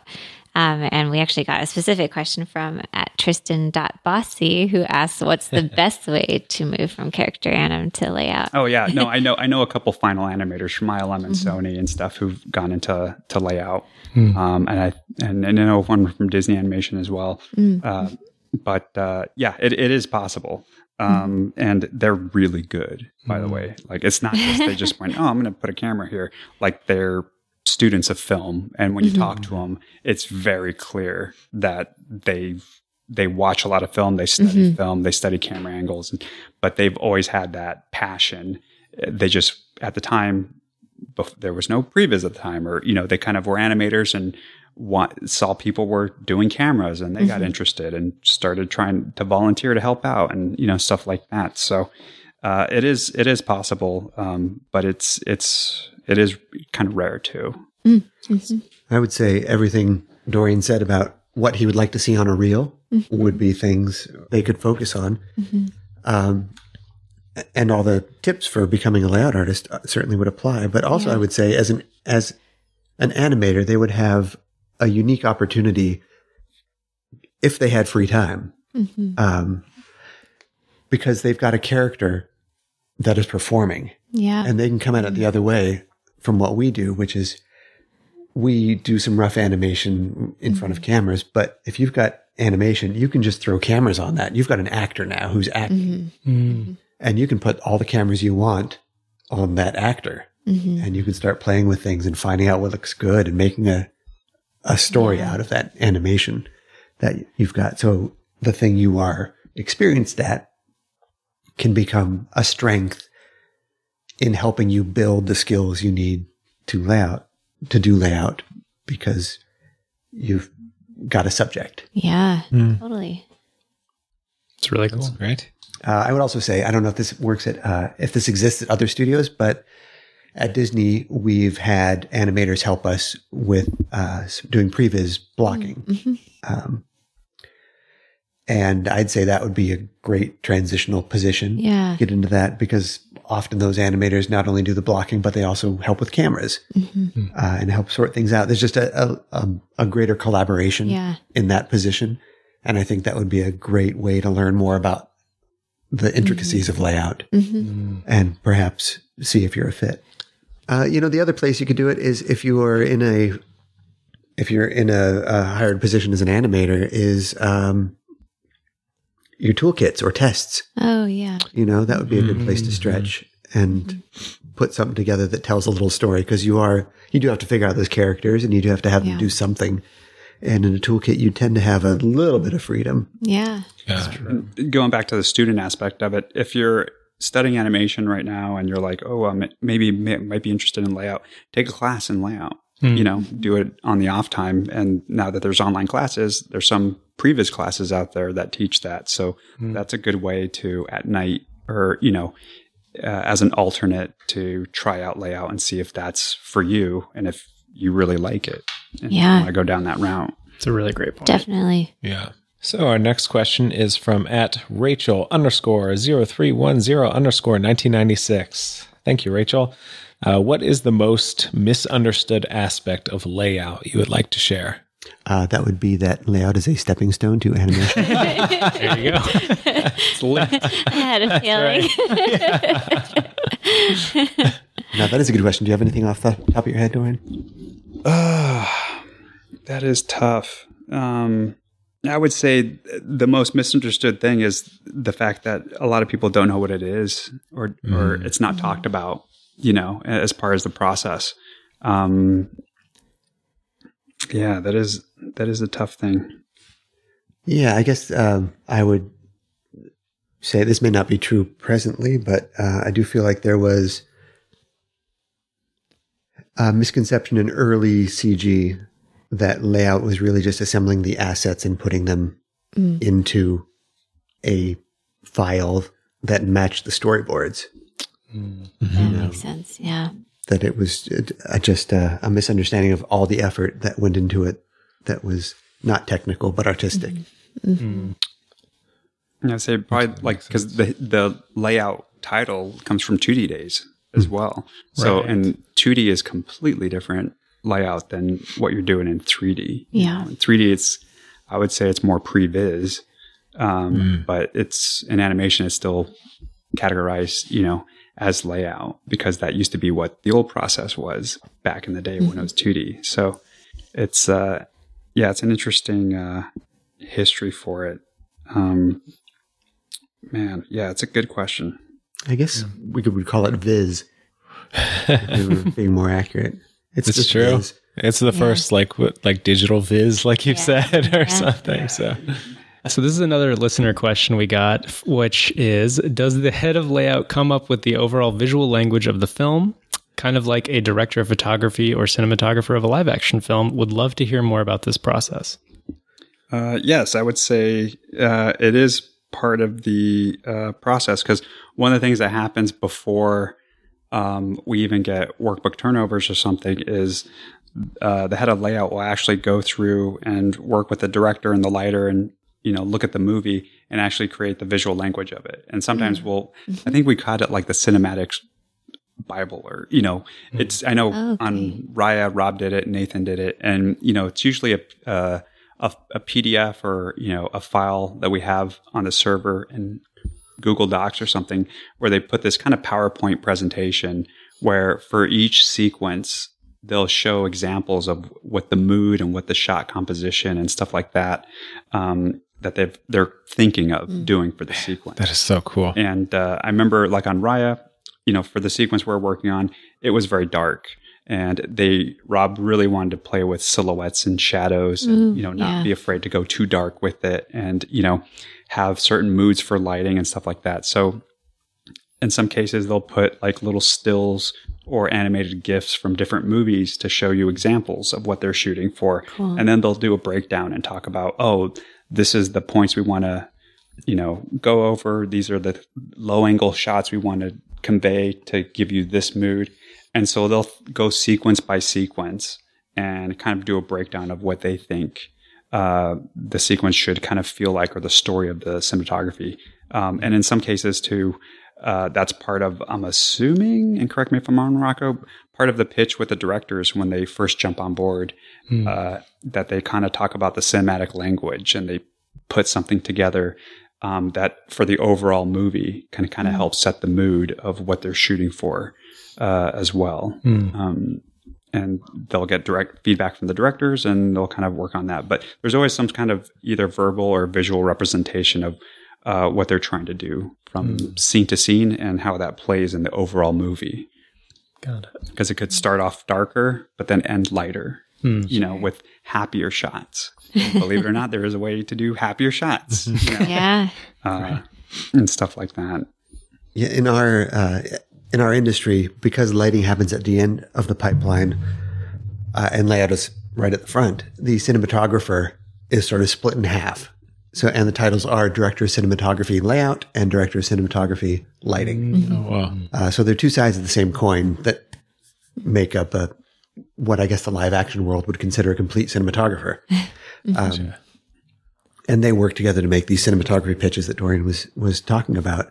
And I think Raya was, uh, done particularly cleverly because uh, Rob and Adolph came up with their pitch knowing the story was still in flux and they couldn't get specific about certain things that happened in the story, but they knew the beats that a story takes. Mm. They know, well, this, there, there's the uplifting moment, there's the fall, there's the yeah. redemption, you know, there these different beats that happen throughout a story, um, and themes. Mm-hmm. There's going to be a theme to this story. And so they were able to in addition to working simply on a sequence level, they're working across the whole film using lenses and focus to sort of define the uh, accomplishment of the theme and where the theme mm-hmm. was on its journey or the film was on its journey of the theme. Yeah. And I thought that was really clever. Hmm. Yeah, I wish more people could see like that PowerPoint mm-hmm. presentation in like the world because I feel like a lot of people would geek out about that. I don't know if that's ever public. It's probably more just internally studio, but I don't know. That'd be super cool. Yeah, I think so. I, I doubt we can probably show all the lifts we take from other movies. that makes sense. Yeah. yeah. yeah. So this, this next question is a little broad, but we'll see where we go with it. It's from um, at cvas.therom. General rules of thumb for staging would be awesome. Um, and I, I, you guys have already mentioned some things like rule of thirds, crossing the line, etc. But just kind of, yeah, off the cuff, of there are quick things that come to mind, concepts that somebody new might need to know. well, there are a lot. Yeah. yeah. Um, one thing, you know, uh, matching angles, I think, is a, a very overlooked thing. Um, when you're shooting two characters who are talking to each other, it's nice if the cameras each have the same angle on each of those characters. Oh. So if they're both mm-hmm. 10 degrees off 12 o'clock, okay. Make them both 12, make them both 10 degrees. Mm-hmm. Uh, the same thing goes for tilts. I like to balance tilts yeah. so that a five degree up is often balanced with a five degree down. Got it. Oh, yeah. Up and down really characters. Mm-hmm. Um, and I often go through a sequence um, just to tune that up. And I will just type in five and hit return. mm. And I'll go through all the ups and all the downs and do five, negative five, five, negative five. And I'll just see how it looks. And I'll move yeah. the cameras to the right place and see oh, wow. does this look better than what I had before? Mm. Or am I making it worse? Is there a reason to be more extreme or less mm. extreme or to have them mismatched? Mm. Uh, but matching matching your overs and matching your singles, matching your angles in conversation is great. Um, the crossing the line is a huge one. Yeah. Uh, and I would just add, like, um, you know, think, understand how in real life they shoot it.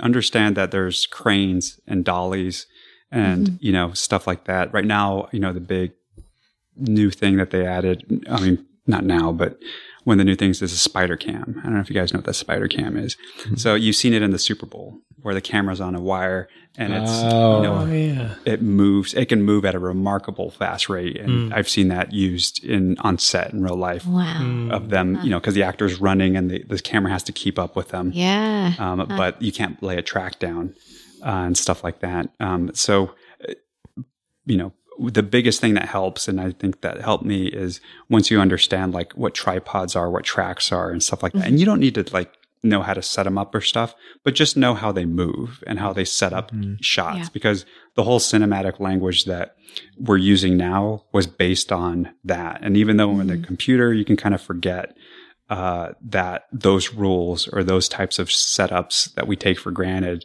um, and you know go everywhere. You know, mm-hmm use lenses that are too wide for a close up, use lenses that are too long for a wide, you know. So, and in some cases, that's actually a creative choice.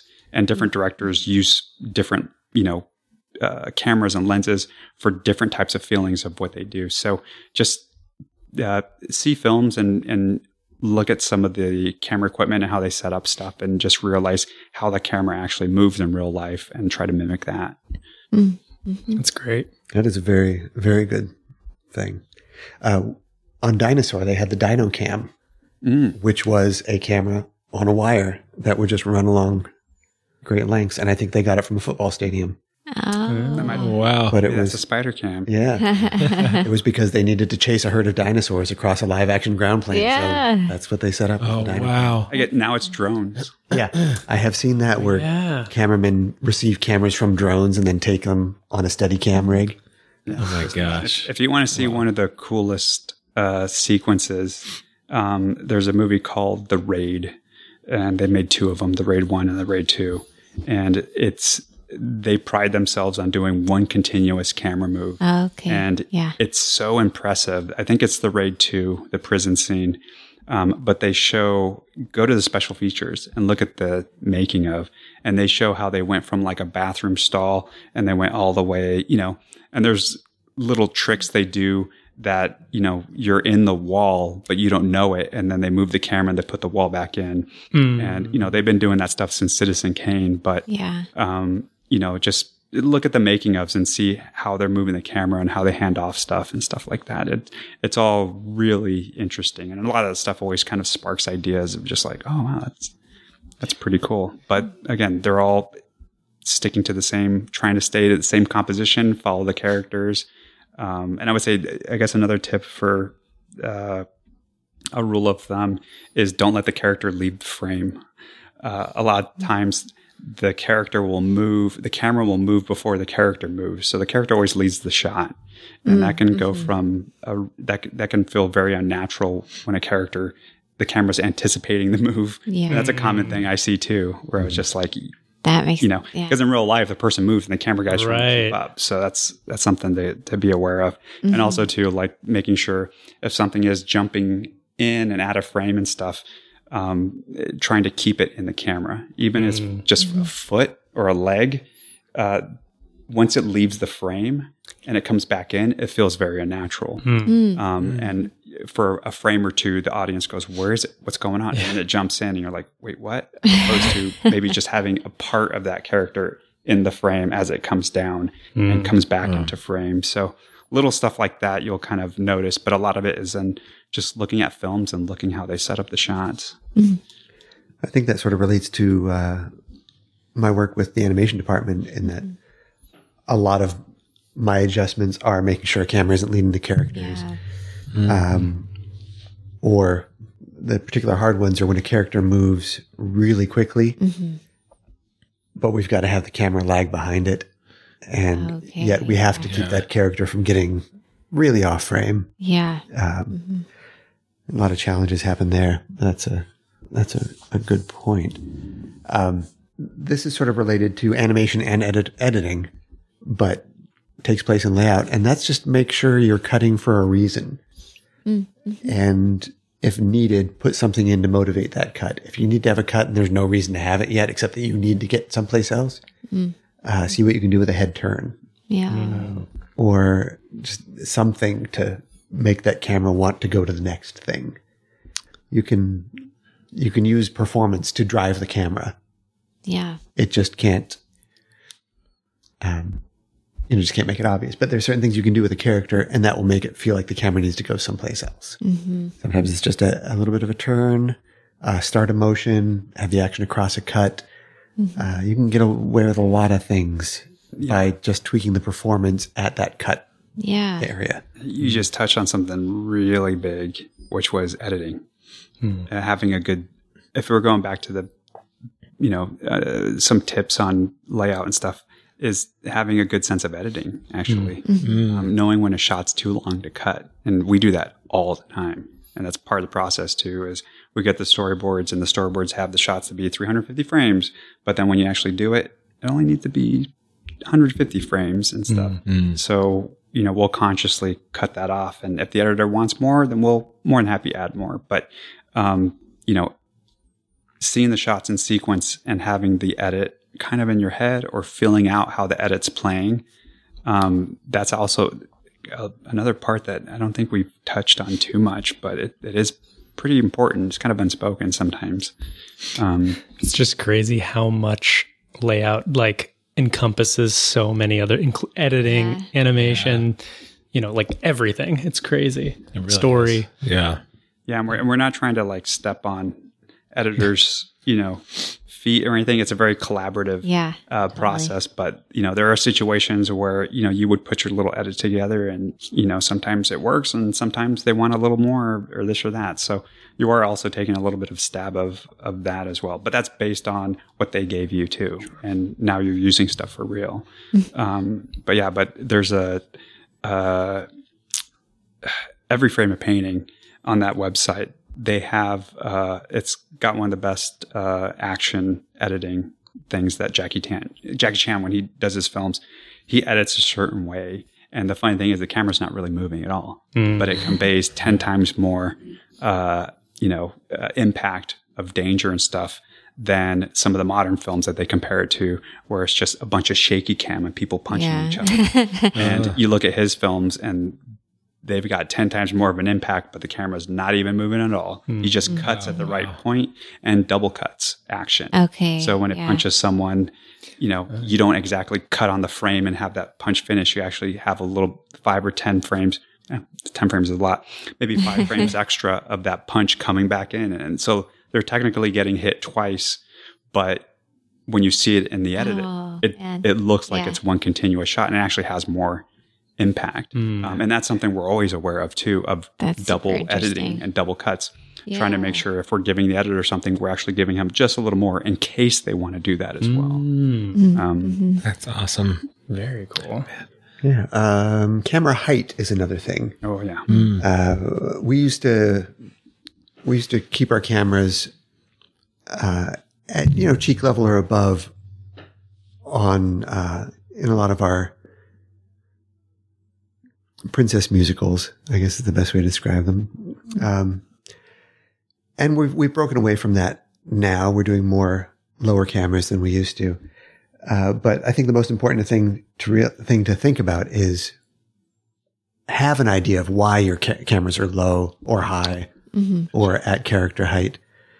Uh, and just make a conscious choice. I think mm-hmm. a lot of people just deal with camera heights kind of by composing a shot that they think looks nice, but they don't really think about why the camera's there. If it's too high, it tends to be more of a security camera or a God's eye view. Hmm. Mm-hmm. Uh, if it's too low, it can make the the character overly heroic mm. or mm. dominant, or just mm-hmm.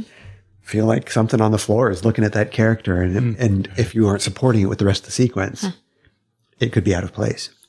Yeah, man, you just triggered one of the most important rules of thumb to answer this question uh, is don't use the same camera lens for every single shot. That's mm. a common student thing mm. where they just use the default Maya 35 millimeter lens, and uh. every the close-ups are the same 35, the wides, mm. and you know I've made that mistake. You know when I was learning the process, but you have to understand that you know we use different lenses for different types of shots, and that's a huge thing that um, I don't, I don't, people don't really learn when they start in the, in the process, mm-hmm. especially at school, is there's different lenses and use the different lenses for different situations. Mm-hmm. It's kind of based on like the live action rules a little bit, I would imagine, right? Oh, absolutely. Yeah. Yeah. Cause, you know, if you're doing a close up, nine out of 10, it's going to be a 50 millimeter on the person as they're talking mm-hmm. or something like that, or higher, 85 and stuff like that. Um, I know, like on Encanto, I remember Nathan saying that some of the characters were modeled for 50 millimeter. Mm-hmm. So anytime we did oh, a close wow. if we did less than a 50 millimeter, it would they would look weird. Mm. You know, oh, we had to be very conscious of keeping the camera at a distance when using certain lenses, as opposed to when you get up close to them. Interesting. Um, hmm. So yeah, look at your lenses and how you're using your lenses. Hmm.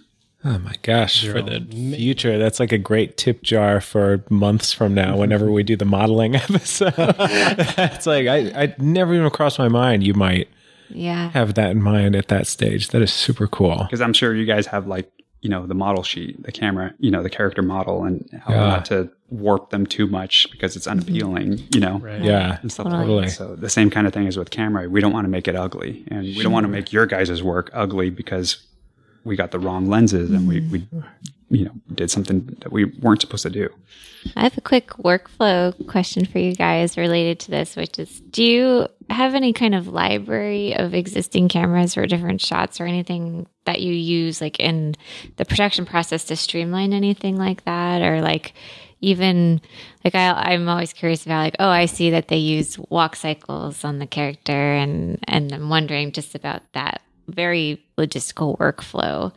Um, yeah, at the studio. Uh, do you mean like a like an animation library for cameras? Yeah, like we yeah, exactly. Like do you ever have anything that you would just plop into a scene that you use somewhere else or anything like that or are you always just creating the camera in the file or Uh I have a few camera shakes that I keep around. Okay. Yeah, uh, yeah. Okay. Yeah, if I need an impact of a certain feeling. Yeah, when we when we get the camera by default, uh, there's usually a lens package that comes with it. Okay. Gotcha. Um, so it'll start at usually 21 and kind of go down. And also too, when we go to live action, mm-hmm. uh, if we're prevising, the first thing we'll do before we start anything is we'll talk to the DP mm-hmm. and say, what camera are you using and what lenses are you using and what Gotcha. do you prefer? Yeah. We would ask that with the director as well. Okay. Um, 'cause some directors, depending on their style, they like certain lenses and this and that. And we want to make That sure that makes camera information translates into the digital form. Yeah. So we're not, you know, stabbing at air. Um, and so at Disney, I mean, we do have the lens package Okay. of just what they prefer for the sequence. And that's what the uh, lay- head of layout did beforehand to get that information. And then also, like Rocco was saying, we have uh, camera shake. And that camera shake is kind of on all the cameras on the shows. And those camera shakes, we have you can turn it on and it'll have kind of a walking shake to it. Yeah. And then we have a car, I think it's called car idle or car running. or it basically gives you that vibration of like as if your camera was strapped on the hood of a muscle car and it had that Got shake. it. Yeah. You know, That is and cool. so it's not just those presets that are in there. Um, there's not a lot in there. I think there's like eight or 10 or Could something. it, yeah. but within those presets there's a lot of each preset has a v- significant amount of uh, ways you can tweak it. So we have you can tweak, tweak it in translates so that maybe you want to up up the camera translate or s- lower down the camera translate. Got Maybe- it. and tr- uh, the xyz all those channels are in there that we can manipulate. Mm. So maybe it's going more left and right instead of up and down. Mm-hmm. And that goes in rotation as well. Mm-hmm. Mm. Um, So we can tweak how much frequency we want for the translates and rotates, and then above that, tweak how much amplitude we want as well.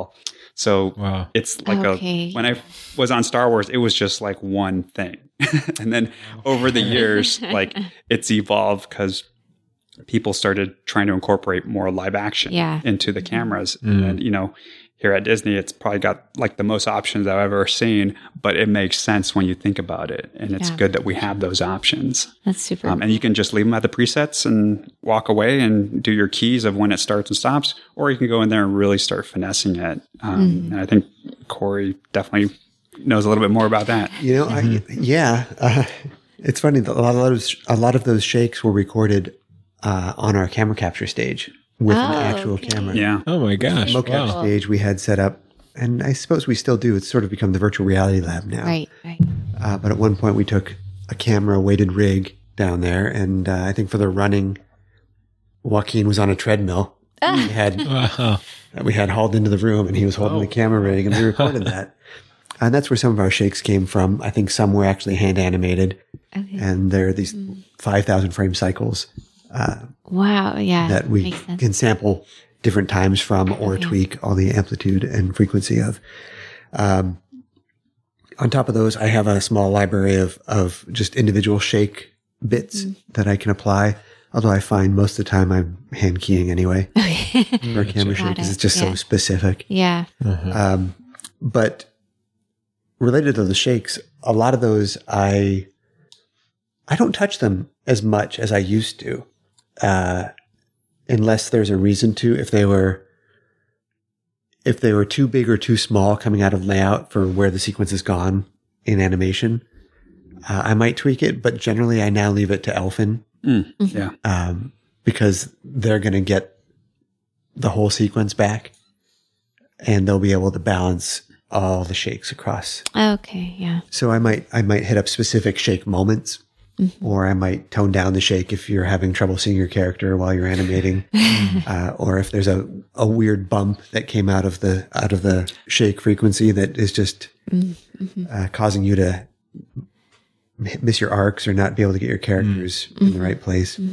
Um, but mostly I leave the, the camera shake to, uh, to Elfin to take care of because they have a better, a better oversight over the whole Yeah, sequence. how it's coming together. But I, I think that's probably about as close to a preset that we have. But as far as like dropping in the cameras, there's no every camera move is very different. I think the closest when Rocco was mentioning um, dialogue scenes, um, we do have the luxury of if we like that camera and we cut to the next camera and we need to cut back, we just duplicate the camera and move it over here. Yeah. and you know now we have that over here now. You know, so Yeah. there are some little stuff like that, but uh, everything you know uh, is just kind of done on the spot and stuff. And it's just because one setup will ne- never work for another setup, no matter how much cleanup you do and how much stuff you set up. Because the sets are different, the terrain's different. Yeah, yeah. The characters are different sizes and scales. It's just it'd probably be more work actually to try to tweak it from something that exists gotcha. than to just do it from scratch. Yeah. Gotcha. Totally. Well, it's relatable. Yeah. yeah, yeah. Now it's time for the tip jar. nice, some real real life foley going on here. So for the tip jar, we actually this time we're going to do it a little different. We're going to prompt you guys with a question. Um, and that is that we would love to hear from you uh, either the best piece of advice you've ever received or anything you wish you knew as a student or young professional that you now know. Absolutely. Um, I think the best thing I ever learned at the studio uh, was that good ideas can come from anywhere. And I, I think about I think about that phrase a lot. Good ideas can come from anywhere. Also says to me that I might not be the best person at my job or at uh, even within my field. I may not be the best at solving this particular problem. Um, but another part of that is because good ideas can come from anywhere, it really means you have to leave your ego out of the equation. Mm-hmm. Uh, and when somebody comes up with an idea that's different than what you thought of, even if it's your field of focus and your specialty and your job to have that idea, if their idea is better, their idea is better, you know, and they're not trying to lessen you as a person or mm-hmm. uh, show that they're a better artist than you are. We're in a studio with 900 people who are excellent at their jobs and excellent at a lot of things you don't even know about because you've well you've only interacted them on a professional level. Yeah. um, everybody's got skills everybody's got ideas. And most importantly they are all trying to make the movie as good as it can be. So in the worst case scenario, you've just got different ideas of what is good. Mm. Mm-hmm. But it has nothing to do with ego. It's mm-hmm. just about finding out which idea the directors actually want mm-hmm. um, and meeting that idea. The best idea should always win. I talked earlier about how I was very protective of the layout cameras originally when they went into animation. And I grew out of that. And a lot of that was just letting go of ego. Mm. It was mm. Letting go of my, um, of my thoughts that the layout was done correctly mm. and that's what should stay. The layout was done at a moment in time and the film evolves. Mm-hmm. And what was right then might not be right now. Or what was right then just might not have landed at the best thing yet. It might have just mm. been a step on the way. And that's where we're at now. So evaluate things for their value, not for where they came from. And mm. don't let your own ego get in the way. 10 out of 10. yeah, it's awesome. pretty good. Uh, I would say um, be honest if you don't know anything about it. That's um. I love that. Uh, all the time, I'll be like, I, re- I don't know you know, like I really don't know. And, you know, the people around you will kind of give you more respect as if you were trying to pull one over on them. So I've always felt like the more honest I am, um, and the more questions I ask and stuff like that, don't be scared to admit it. And, you know, the faster you do it or the sooner you do it, the more you can get the answer because people around you are there to help you. So don't be scared to, um, you know, not know something and let people know. Uh, and I'd also say, like, the second thing is um, just be nice to everybody because, you know, I think, I know, especially in animation, you're going to be working with the people for a long time. Mm. And uh, in live action, people come and go and stuff like that. But even there, you know, um, it's a team effort and you want to make sure that everyone's on board and they all want to work with each other and they want to be nice to each other and stuff like that. So, uh, don't be mean. Try not to be mean to people, and if you do, apologize quickly. uh, and uh, yeah, just uh, you know, try.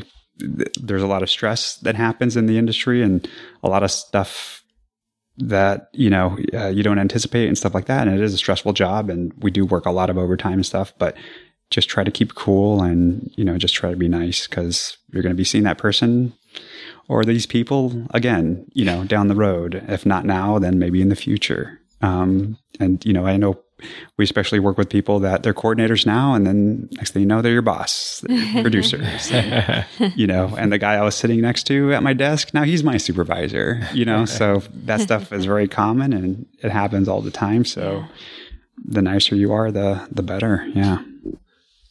Awesome. Gosh, these are all fantastic. So good.